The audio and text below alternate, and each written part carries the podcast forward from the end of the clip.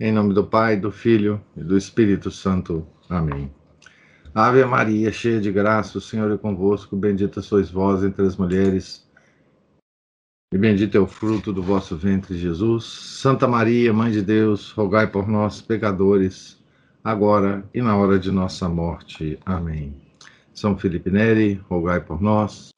Nossa Senhora de Fátima, rogai por nós. Em nome do Pai, do Filho e do Espírito Santo. Amém.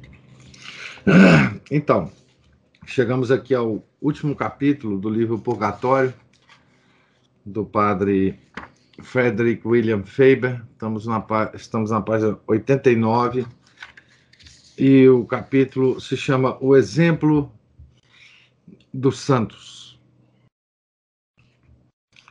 Parece inútil enumerar os vários modos em que podemos praticar essa devoção. Eles são suficientemente conhecidos dos católicos e analisá-los em profundidade exigiria um volume mais extenso que o presente. O adorável sacrifício e as indulgências serão certamente os principais meios de estender nossa caridade aos que, aos que partiram o sacrifício e a missa, né? E das devoções indulgenciadas, pretendo falar mais detidamente em outro lugar. É de se desejar que a bela devoção de se reservar o mês de novembro para as santas almas, do mesmo modo que consagramos o mês de maio à nossa Santa Mãe, possa se tornar coisa natural entre nós e de observância universal. Não há devoção na igreja que mais se adapte aos sentimentos deste país como aquela pelas santas almas no purgatório. Mas devemos nos lembrar em todas as nossas práticas. Primeiro, Quão pequenas são as faltas que os homens bons devem espiar.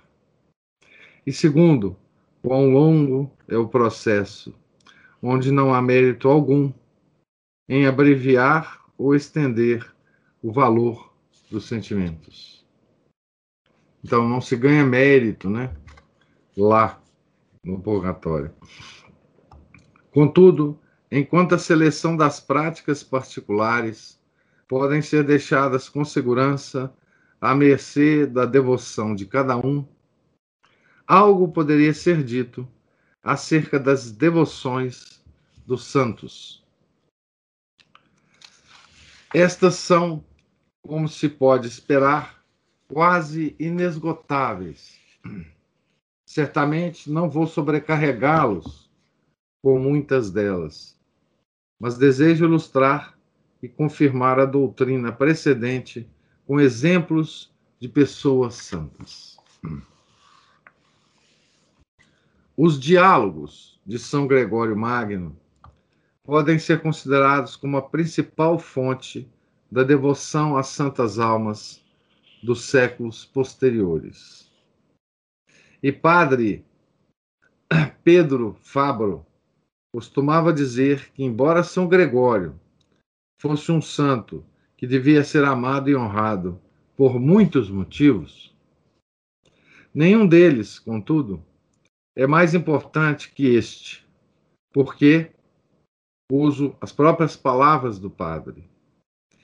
Ele lúcida e transparentemente nos transmitiu a doutrina do fogo do purgatório pois esse padre considerava que se São Gregório não nos tivesse contado tantas coisas das santas almas, a devoção das gerações seguintes teria sido muito mais fria. E então, quando ele próprio pregava essa devoção, costumava pregar também uma devoção especial a São Gregório. São Gregório é Magno, né? É, o Papa do século VI, né? Embora a devoção pelos mortos caracterize a menor parte dos santos de um modo especial, pois Santo Tomás nos diz que a caridade está incompleta até que inclua tanto os mortos quanto os vivos. No entanto, tem havido certas pessoas santas que merecem ter sido separadas por Deus em seus sacrifícios de natureza principalmente sobrenaturais pelas almas no purgatório. A irmã Josefina de Santa Inês, religiosa da Ordem de Santo Agostinho, era uma dessas pessoas. E a irmã Francisca de Pamplona, carmelita, era outra. Ambas pareciam viver por um único objetivo. Mantinham contínuas comunicações com as almas dos mortos. Suas celas ficavam frequentemente repletas delas, as almas dos mortos. Né? A da irmã Inês era quase sempre caracterizada como lugar de purgação para muitas almas. Em outros aspectos, o caráter de santidade dessas duas religiosas era também sobremaneira similar. Acerca do purgatório, podemos, com menor escrúpulo, fazer uso de tais revelações a partir do exemplo de tão grave autoridade como é o próprio cardeal São Belarmino, que em seu tratado sobre o purgatório, como já mencionei, acrescenta sempre alguma revelação privada, como um distinto argumento de prova. Por muitas vezes, prefiro escolher meu exemplo da vida da irmã Marie Denise, da Ordem da Visitação, que morreu no convento de Annecy em 1653. E não vou me desculpar pela extensão de minha narrativa, porque um exemplo descrito integralmente ilustrará melhor o assunto do que diversas passagens mais curtas. Então, a irmã Marie Denise, né? Ela morreu em 1653. Então ela foi, ela não foi, né? Contemporânea, talvez. É, e nem no, no, mesmo convento, né? Da, ela estava no convento de Annecy e a Santa Margarida Maria Lacoque estava no, no convento de Parré-Lemonial, né? Mas ambas foi, foram do, da ordem da visitação, né, criada por São Francisco Sales. É... Então vamos ver a, a história que ele vai contar, que é uma história muito interessante.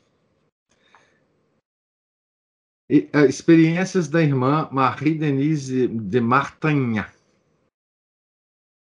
Martinha, Martinha, Martinha. Na época em que Mademoiselle de Martinha trocou a corte da França pela de Carlos Emanuel, em Turim, havia uma senhora que lá vivia, que atendia pelo nome de Madre Ante.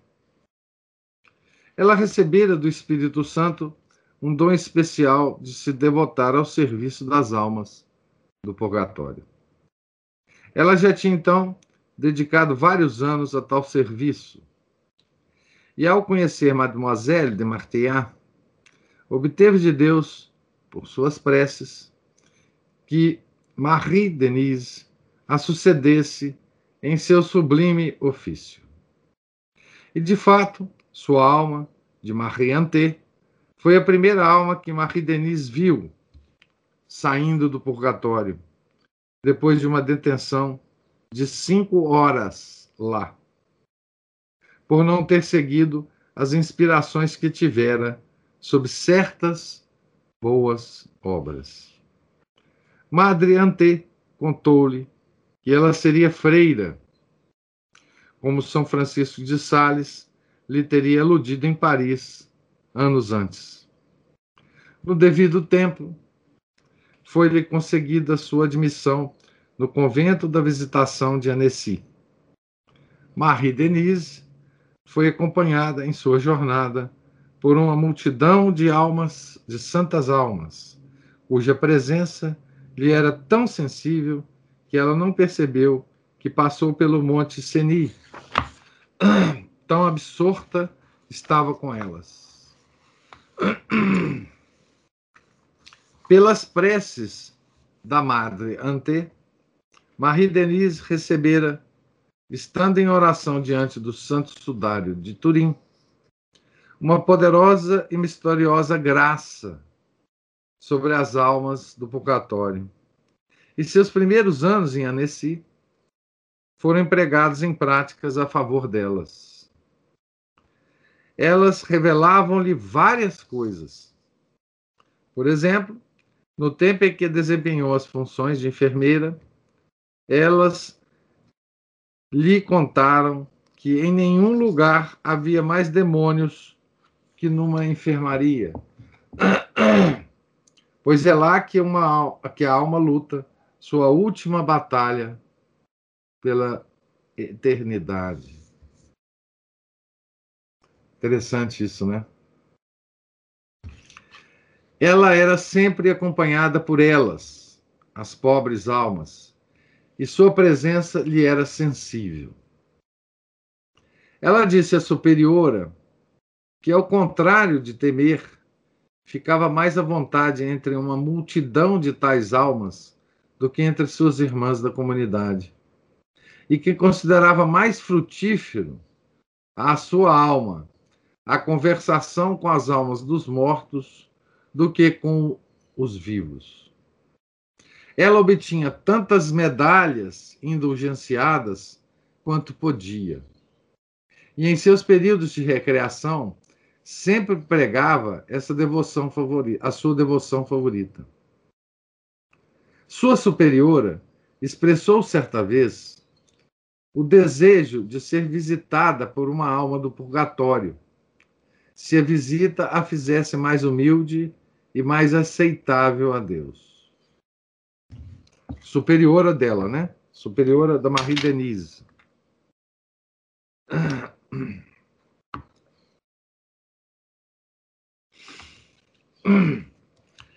A Marie Denise respondeu, abre aspas, verdadeiramente, minha amada mãe, se tal é o vosso desejo e vossa coragem, rezemos a Nosso Senhor que vos conceda. Fecha aspas. Tendo a superiora concordado, ela ficou impressionada que na mesma noite tenha recebida, recebido um misterioso sinal de uma alma sofredora, e daquele momento em diante se tornou seu frequente visitante. Muitas irmãs dormiam no quarto da superiora e foram testemunhas oculares e auriculares de tais visitas. E isso continuou por sete meses. Ao fim desse período, Marie Denise disse à superiora que o prolongamento das dores do purgatório, tal como é aquelas, aquelas da alma que a visitaram, visitara, devia ensinar-lhe quão mais as almas são detidas naquele sofrimento do que o que ela antes supunha. E isso acontecia por quatro razões. Primeiramente, por causa da pureza inconcebível que a alma deve ter antes que possa se colocar na presença dele, que é a santidade e pureza essencial, e que ninguém entra em sua gloriosa cidade se não for tão puro quanto a própria cidade. Em segundo lugar, por causa da inumerável quantidade de pecados veniais que cometemos em nossa vida. E, a pequena penitência que fazemos pelos pecados mortais que confessamos. Em terceiro lugar, por causa da inabilidade de nossas almas em se auxiliarem. E em quarto lugar, por causa da tibieza e negligência de grande parte dos cristãos em suas orações e boas obras por essas almas. Pois as almas são esquecidas pelos vivos, tão logo desaparecem de seus olhos. Ao passo que a verdadeira caridade seguirá aqueles a quem ama através das chamas do purgatório até as delícias do paraíso. Isso, irmã Denise ensinando né, para a Madre Superiora sobre o purgatório. O príncipe, o príncipe que morreu num duelo. A festa de Nossa Senhora dos Anjos era um dia em que Marie Denise obtinha a liberação de muitas almas do purgatório.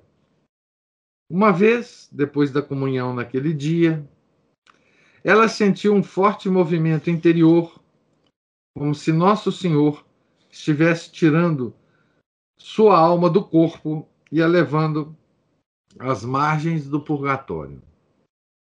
Ali, ele mostrou-lhe a alma de um poderoso príncipe que tinha sido morto num duelo, mas a quem Deus deu a graça de fazer um ato de contrição antes do último suspiro. E lhe foi ordenado que rezasse especialmente por ele. Ela fez isso por nove anos e três meses. Chegou mesmo a oferecer sua vida em sacrifício pela alma dele. E mesmo assim, ele não foi libertado.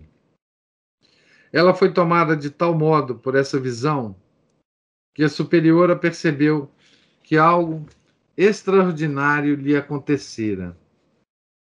Marie Denise relatou a visão e acrescentou: Sim, minha mãe querida, eu vi aquela alma no purgatório.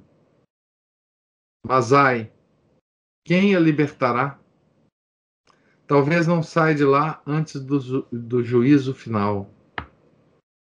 Ó oh, minha mãe, ela prosseguiu chorando. Quanto Deus é bom em sua justiça. O quanto esse príncipe seguiu o espírito do mundo e as luzes da carne. Com pouca ansiedade tivera ele por sua alma, com pequena devoção no uso dos sacramentos, merecendo o inferno. O efeito dessa visão em Marie Denise e em suas penitências teve tal efeito em sua saúde corporal que a superiora a advertiu a esse respeito. Mas ela respondeu que devia agora sofrer incessantemente, pois se ofereceu a Deus para alcançar, para alcançar algum alívio para aquela pobre alma. Abre aspas, e mesmo assim, minha querida mãe, estou menos comovida com o lamentável estado de sofrimento em que vi sua alma do que impressionada com o bendito momento de graça que consumou sua salvação. Aquele instante feliz parece-me um transbordamento da infinita bondade, doçura e amor de Deus. Pela ação na qual morreu, ele mereceria o inferno. Não foi ação alguma de Deus a seu favor que lhe granjeou do céu aquele precioso momento de graça. Foi um efeito da comunhão dos santos, pela participação que teve nas preces que lhe foram oferecidas. A divina providência amorosamente se deixou mover, por alguma boa alma. E nessa graça agiu para além de seu costume. Ah, minha mãe querida, de agora em diante devemos ensinar a todo o mundo a suplicar a Deus, a Nossa Senhora e aos santos esse instante final de graça e misericórdia para a hora da morte. E também a pavimentar o caminho para isso por meio de boas obras. Pois, embora Nosso Senhor possa às vezes derrogar sua providência ordinária, que foi o caso com o príncipe, né? Não devemos presumir esse privilégio em nosso próprio caso. Houve muitas lutas em Israel, mas o sol nunca foi imóvel, exceto por Josué. Nem retrocedeu, exceto por Ezequias. Milhões de pessoas se perderam na mesma ação em que o príncipe foi salvo. Ele teve somente um instante de vida, de posse de sua mente, a fim de cooperar com o precioso momento da graça. Aquele momento o inspirou uma tal contrição que o possibilitou realizar um ato de arrependimento final e verdadeiro. Fecha aspas. Como a superiora objetou acerca dessa visão, a boa irmã respondeu: Minha querida mãe, abre aspas, minha querida mãe, como o príncipe não perdera a fé, ele era como um fósforo pronto para se inflamar.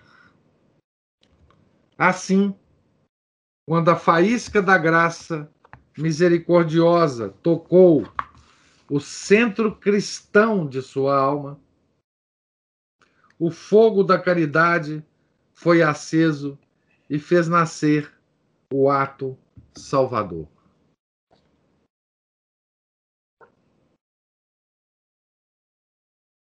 Belíssima que a, a expressão da irmã, né? Deus fez uso do instinto que naturalmente temos de invocar a causa primeira. Quando estamos em perigo extremo de perder a vida que dele retemos. Vou ler isso aqui de novo. Deus fez uso do instinto que naturalmente temos de invocar a causa primeira, quando estamos em perigo extremo de perder a vida que dele retemos. Isso aqui me lembra é, a última expressão de, de Cícero, né? Antes de morrer, que era uma coisa muito cara a, a Santo Agostinho, né? Santo Agostinho gostava, gostava de pensar, né? Que Cícero, mesmo um pagão, né? é, teria sido salvo por Deus justamente por causa das últimas palavras né, que ele ele falou, né? É, causa causaram miserere mei. A causa das causas. Tenha piedade de mim, né? Então, é esse instinto que Deus. Ah,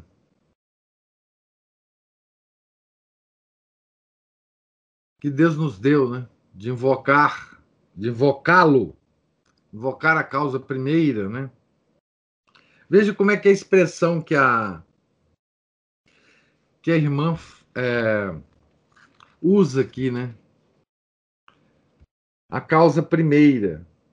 Essa expressão é, é mais filosófica do que religiosa, né?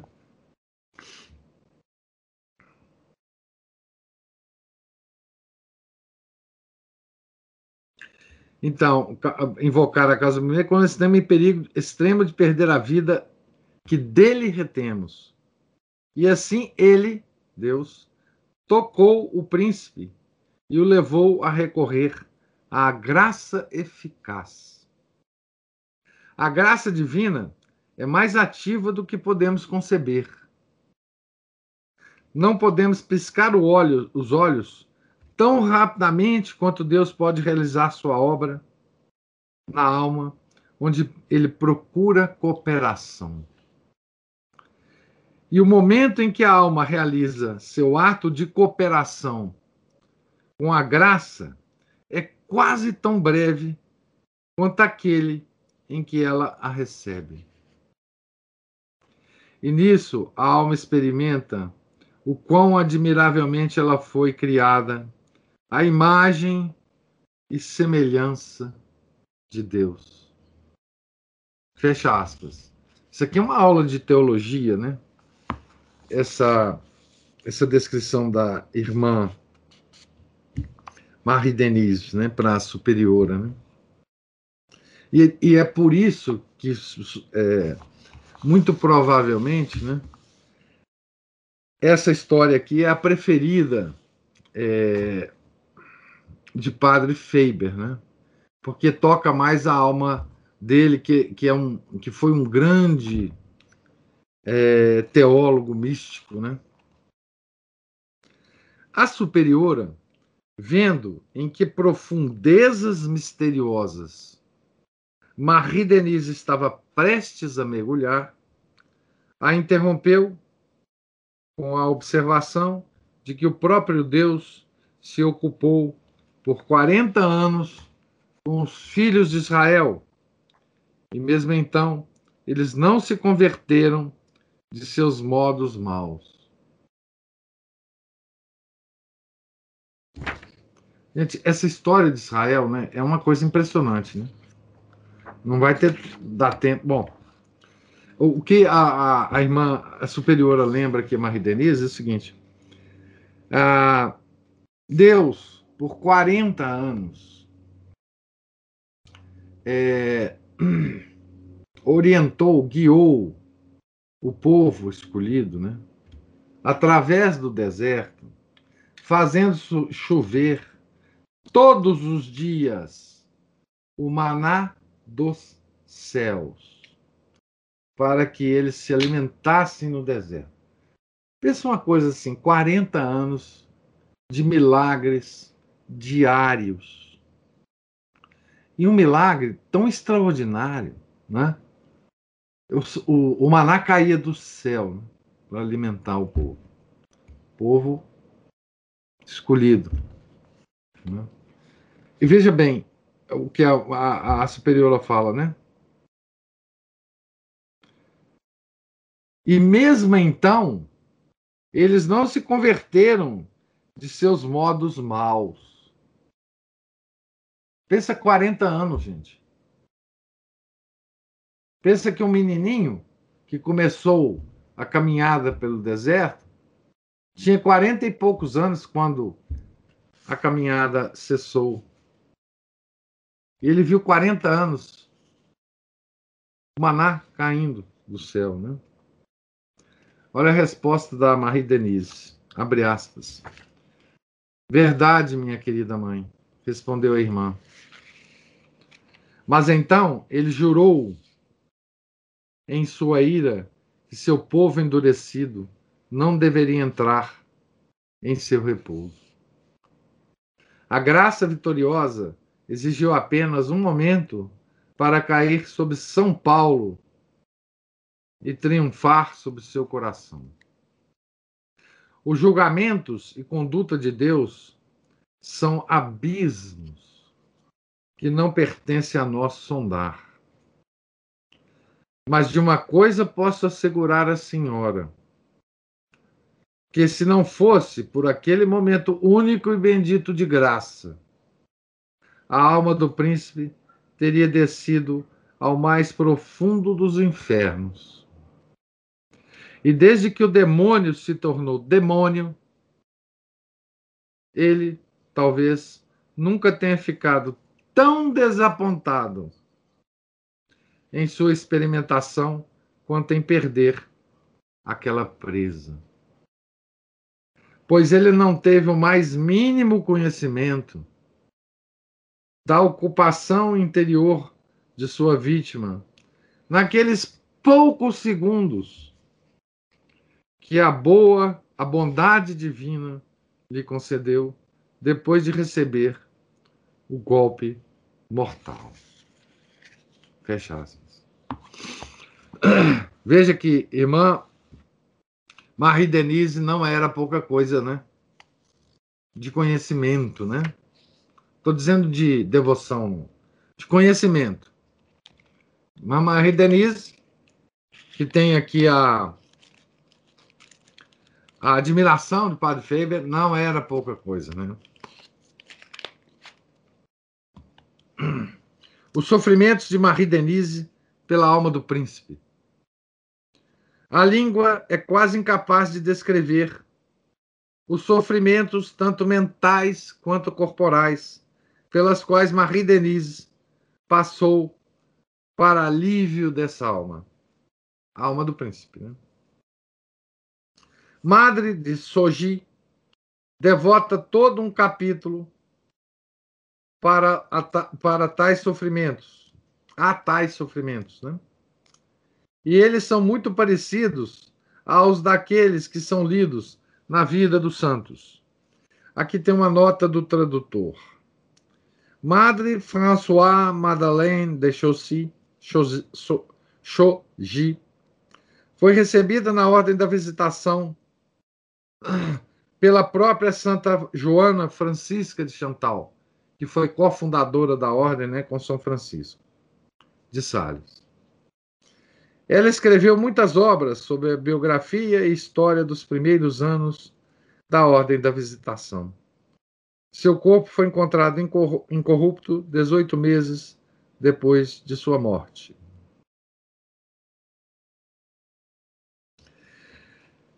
Depois de um longo martírio, aprove a Deus que ela pudesse ver, numa visão, a alma sofredora do príncipe ligeiramente erguida do fundo do abismo de fogo, na posição de ser libertada pouco antes do juízo final, tendo sido concedido a ela o alívio de algumas horas de seu purgatório.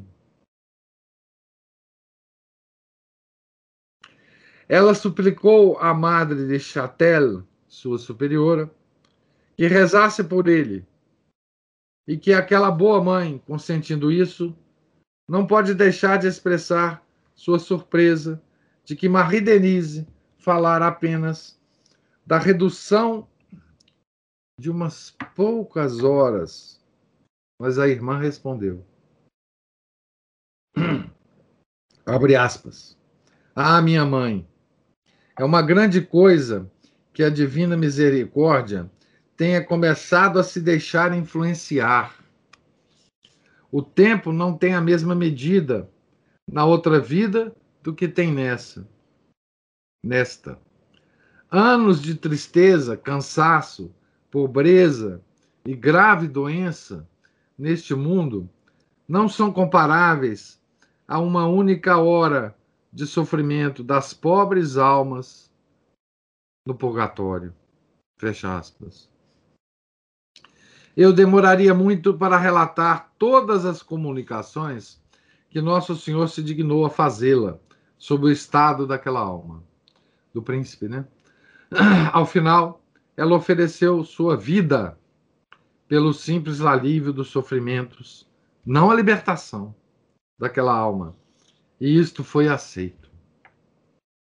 Não muito antes de sua morte, quando a superiora se expressava dizendo que certamente a alma do príncipe já estaria livre, Marie Denise disse com grande veemência, abre aspas, ó oh, minha mãe, muitos anos e muitos sufrágios ainda serão necessários.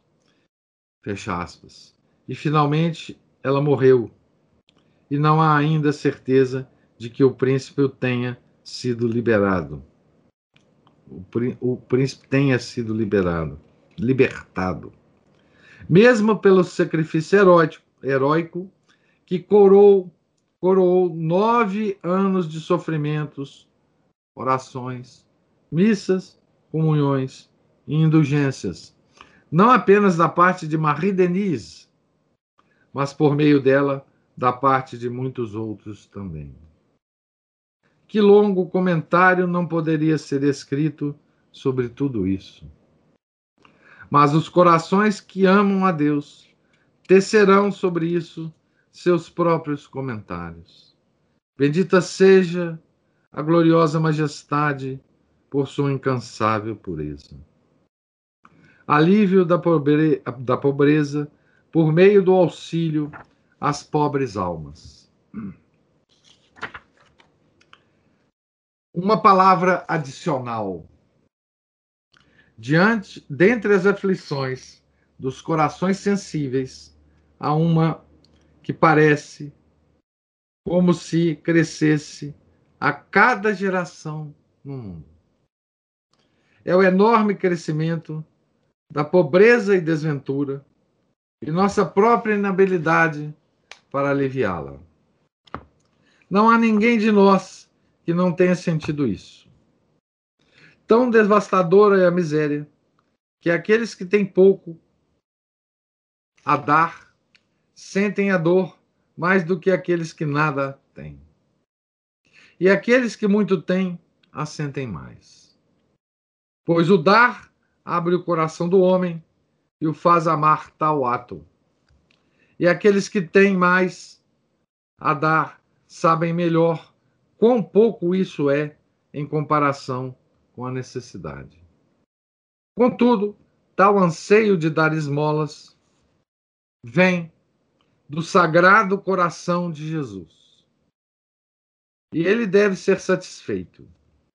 E como mais bem satisfazê-lo do que dando esmolas àqueles que mais precisam delas, as santas almas do purgatório. E todos nós podemos fazê-lo.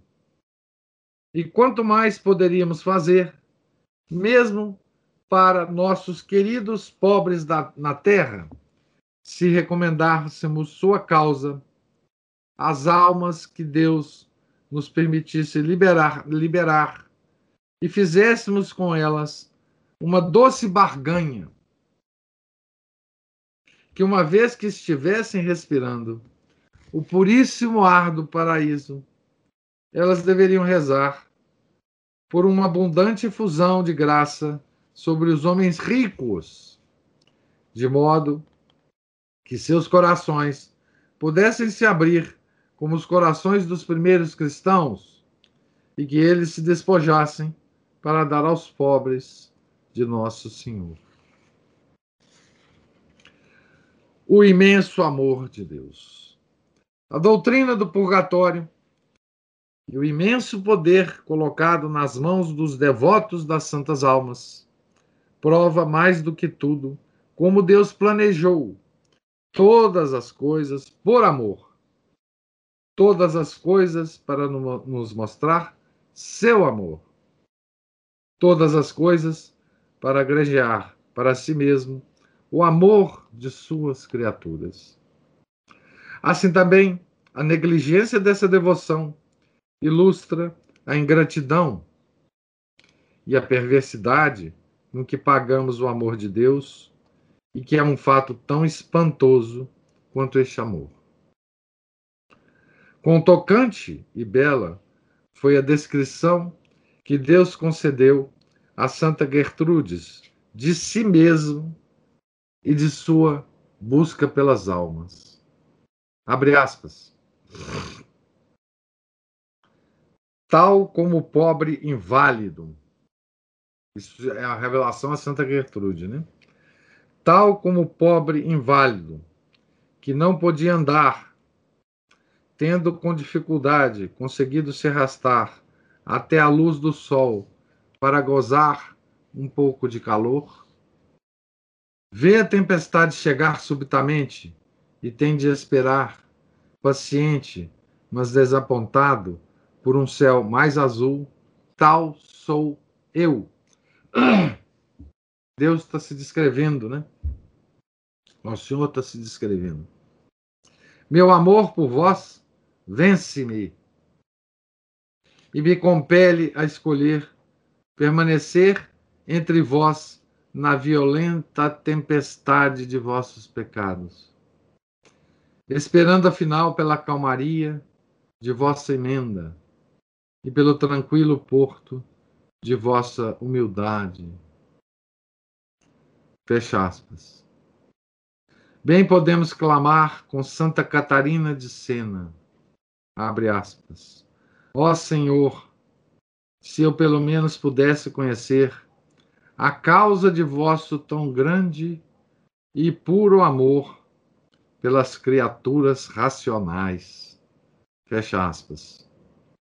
Mas Nosso Senhor lhe respondeu, abre aspas, meu amor é infinito e eu não posso evitar amar o que eu criei. A causa de meu amor não é nada além do amor propriamente dito. E ao perceber que não podes compreendê-lo, acalme-se e não procure o que nunca encontrarás. Fecha aspas para Deus aqui, né? Sobre o que a santa exclamou, abre aspas. Ó oh, amor, aquele que vos sente não vos compreende, e aquele que deseja vos compreender não consegue vos conhecer. Fecha aspas. Eu teria de repetir o que já disse se fosse detalhar os vários modos em que essa devoção promove nossos três fins: a glória de Deus, os interesses de Jesus e a salvação das almas. De fato, a peculiaridade dessa devoção é sua plenitude. Ela é toda animada com vida e poder sobrenatural. Ela pulula de doutrina. Ela alcança todos os lugares e tem a ver com tudo. Estamos sempre tocando alguma mola nela oculta, que vai mais longe do que planejamos e tem mais efeitos do que esperávamos. É como se todas as cordas da glória de Deus nela se encontrassem e se apertassem. E quando uma é tocada, todas vibrem e componham a melodia de Deus, parte daquela doce canção que o sagrado coração humano de Jesus está sempre cantando no seio da mais misericordiosa Trindade. Assim termina poeticamente, né? Vocês sabem, Padre Feber foi um grande poeta. Essa pequena obra de Padre Feber sobre o purgatório. Né? Esse é o livrinho, então, que eu gostaria é, de ter lido para vocês e aqui na publicação ainda segue várias devoções às almas é, do purgatório, né? é, para complementar aqui esse pequeno livrinho, né? Então, terminamos, né? A, as leituras quaresmais, né?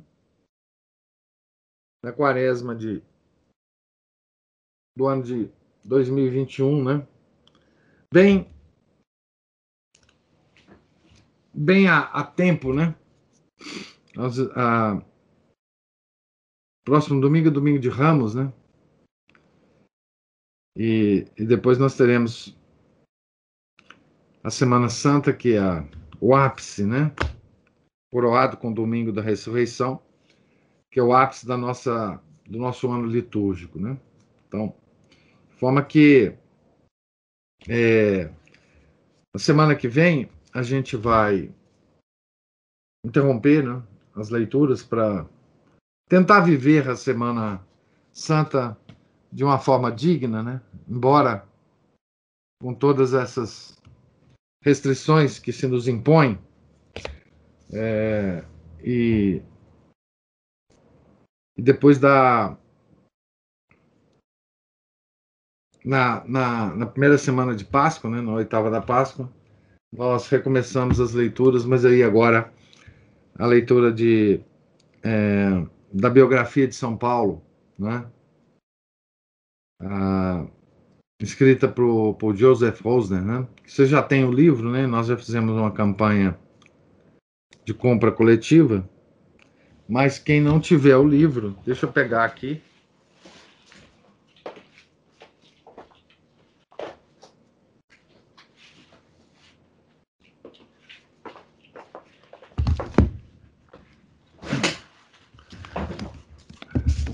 Quem não tiver o livro é esse aqui, né?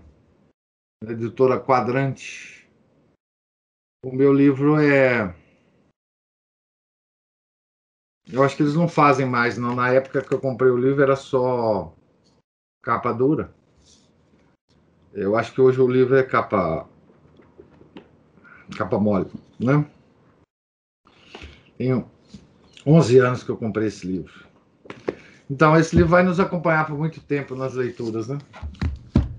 é, matinais. Então, gostaria de ouvir aí de vocês as, os comentários e as perguntas, se houverem, né, sobre essa última é, essa última leitura. A Aline está aqui falando o seguinte: professor, fiquei aterrorizada com um trecho que nos hospitais haviam mais demônios que em qualquer lugar. Não, E hoje, sempre houve, né? Não mais existem capelas, os padres não podem entrar. Sim. É, bom, é, os, os, os, demônios estão lá, né? Do mesmo jeito, porque eles querem levar as almas para o inferno, né? É, e eles estão eles estão ganhando o jogo, né, Aline? É, enfim, é, esse é um dos aspectos né, invisíveis da, dessa, dessa luta, né? é de Deus contra o demônio. E mas veja, é, é, ela estava dizendo isso, né? No século XVII, né? É, e, e sempre foi assim, né? Essa luta é, é, permanente. Agora, na verdade, o que acontece é que hoje nós estamos perdendo essa luta porque é, por, por uma por várias razões, mas uma delas é que a gente não acredita mais nos demônios. Né? Então, isso é muito legal né, para eles, porque assim, é, o mundo moderno não acredita mais neles, eles então têm uma forma é, livre de, de é, ação. Né? Entre nós, né? É claro, eles estariam lá mesmo, né, Aline? Porque é lá que, enfim, estão morrendo mais gente, que, que as pessoas estão mais desesperadas. Né? É de aterrorizar mesmo. Eu concordo.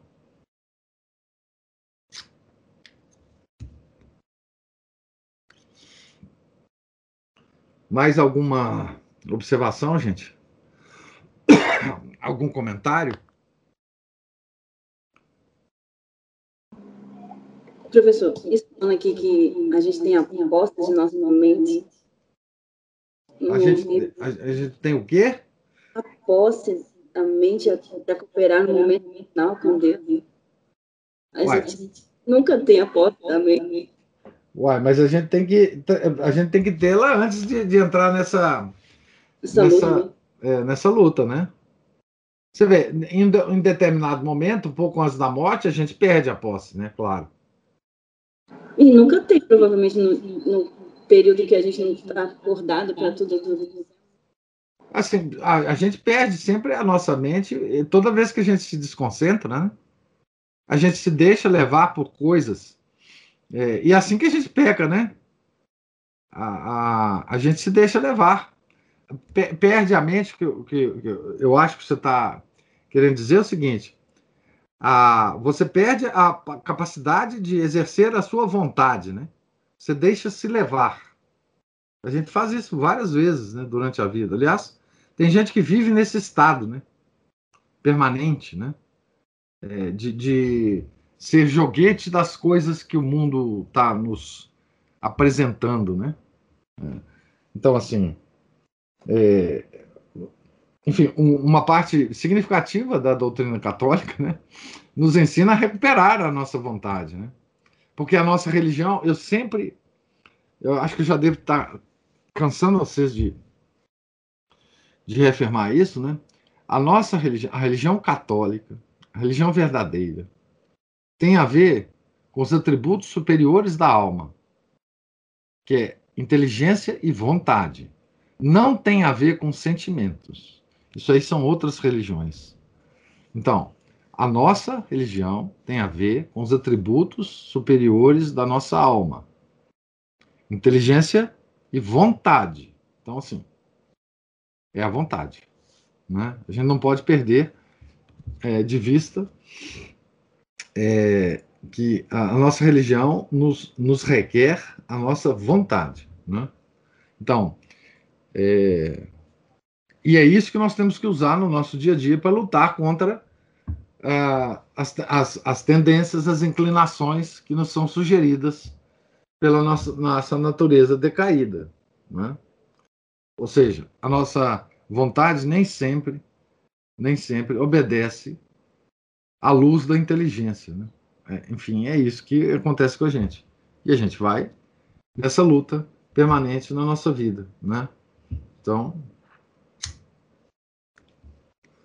Agora, a história desse príncipe né, e da irmã Marie Denise é absolutamente extraordinária, né? do ponto de vista é, devocional, do ponto de vista, é, é, enfim, é, da misericórdia de Deus, do ponto de vista teológico mais sutil. Né?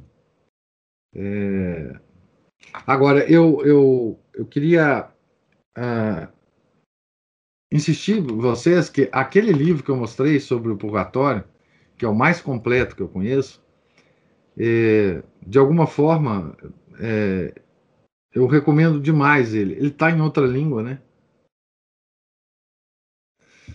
Eu, eu tenho a versão dele em inglês. E muito provavelmente, acho que inclusive, num certo momento, eu consultei esse livro.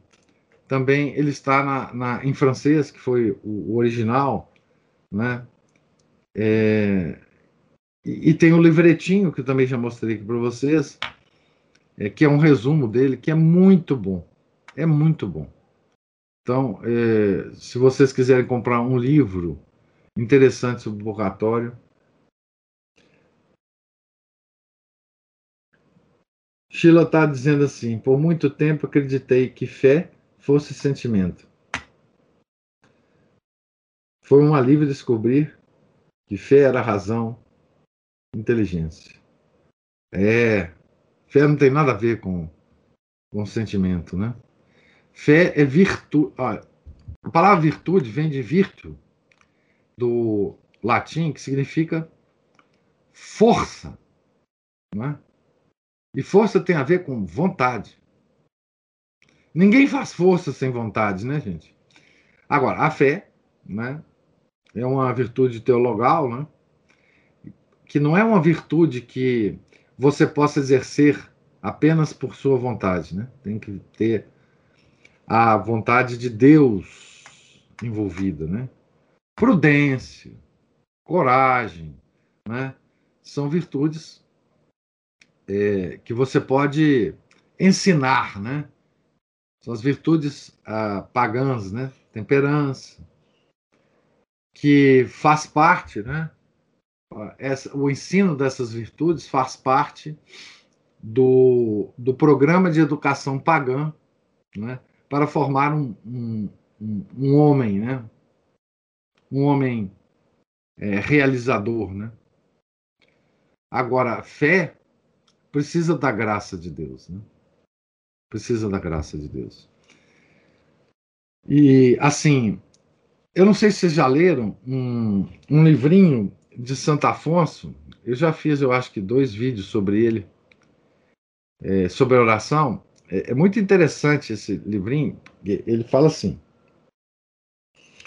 fé é uma coisa que nós temos que pedir a Deus, porque vem dele essa virtude. Né?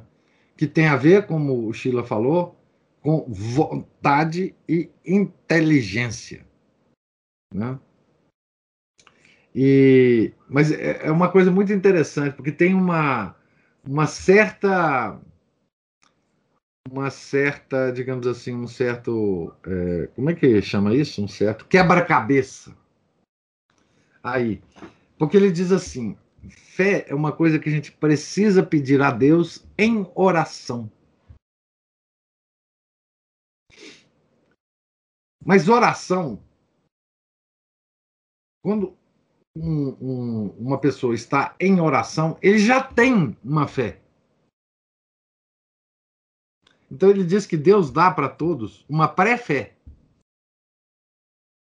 Uma fé prévia né, que tem que ser usada justamente é, para que a gente alcance a fé verdadeira. Né? É, é muito interessante o, o raciocínio é, de Santo Afonso Maria de Ligório, no livrinho sobre a oração dele.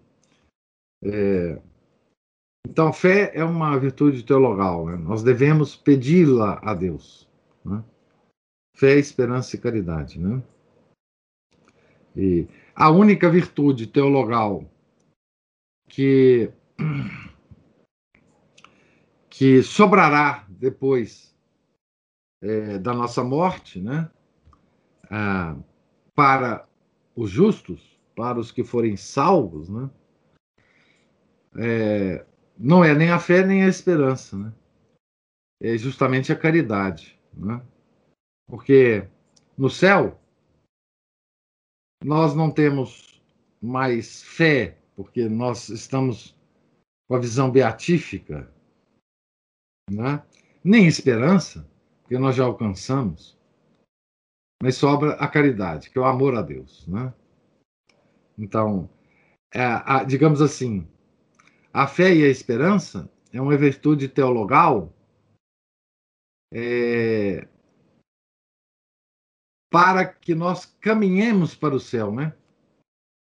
É uma virtude de viajantes, né? E a virtude, de fato, permanente é a caridade, né? Sim, a, as, as santas almas do purgatório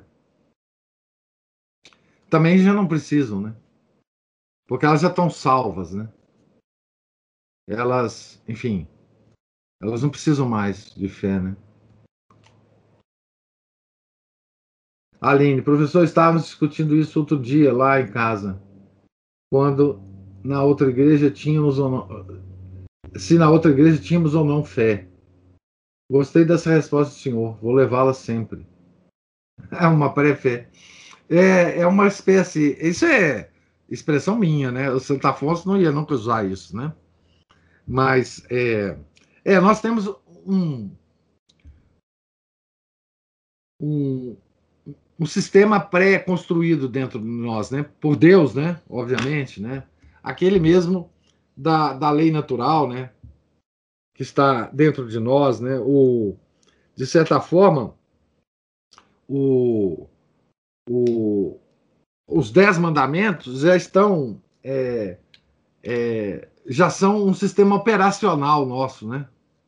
É, pré-construído dentro de nós, né?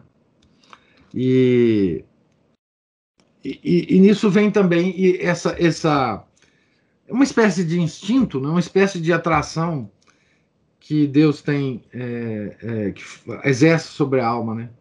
para que a gente comece, pelo menos, dê o primeiro passo da oração. Né? E, assim, e isso, a, a, a, as virtudes teologais são tênues, né? Nós vamos ver isso muito quando a gente enfim, é, estudar a, biografia de São Paulo, né? É, que foi, enfim, um, um, cara que falou sobre isso muito, né? É, e, mas, enfim, eu espero que vocês tenham é,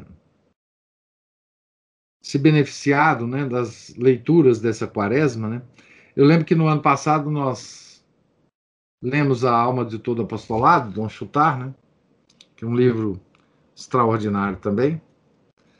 Espero que nós vivenciemos agora a nossa última semana é, da quaresma, né? Com, com sentimentos é, de conversão, né? De retorno a Deus, né? Que todo ano a igreja nos oferece esse tempo, né? Porque nós não sabemos, né?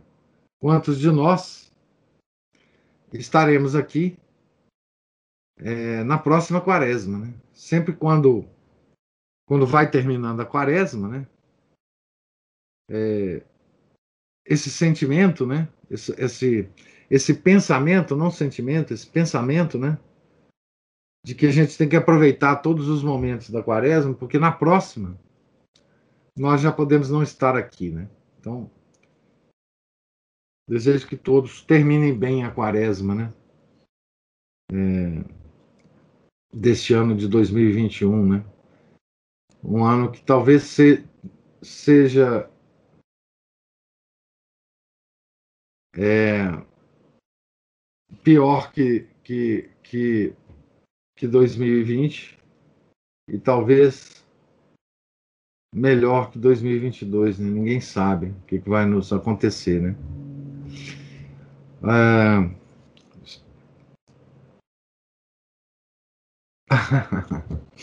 esperar por leituras do inferno na próxima quaresma?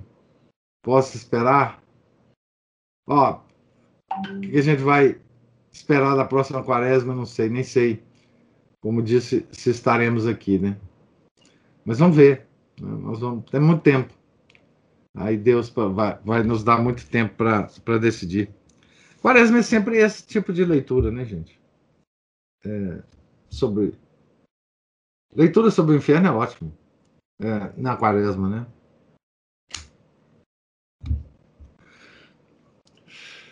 Porque é para lá que nós merecemos ir, né? Então, mais alguma observação? Então, eu agradeço vocês. Deus lhes pague pela, pelo, pela paciência aí ao longo das, dessas leituras, né? Eu nem sei quando nós começamos. Nós começamos a leitura dia 18 de fevereiro, né? É, foi na quinta-feira depois da. Então foi um ótimo, um ótimo tempo que nós passamos aqui fazendo essas leituras, né?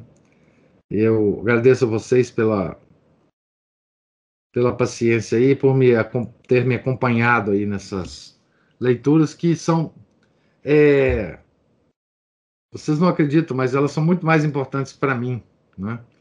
Essas leituras e releituras que eu faço, né? Me alimentam profundamente também, né? Tá certo?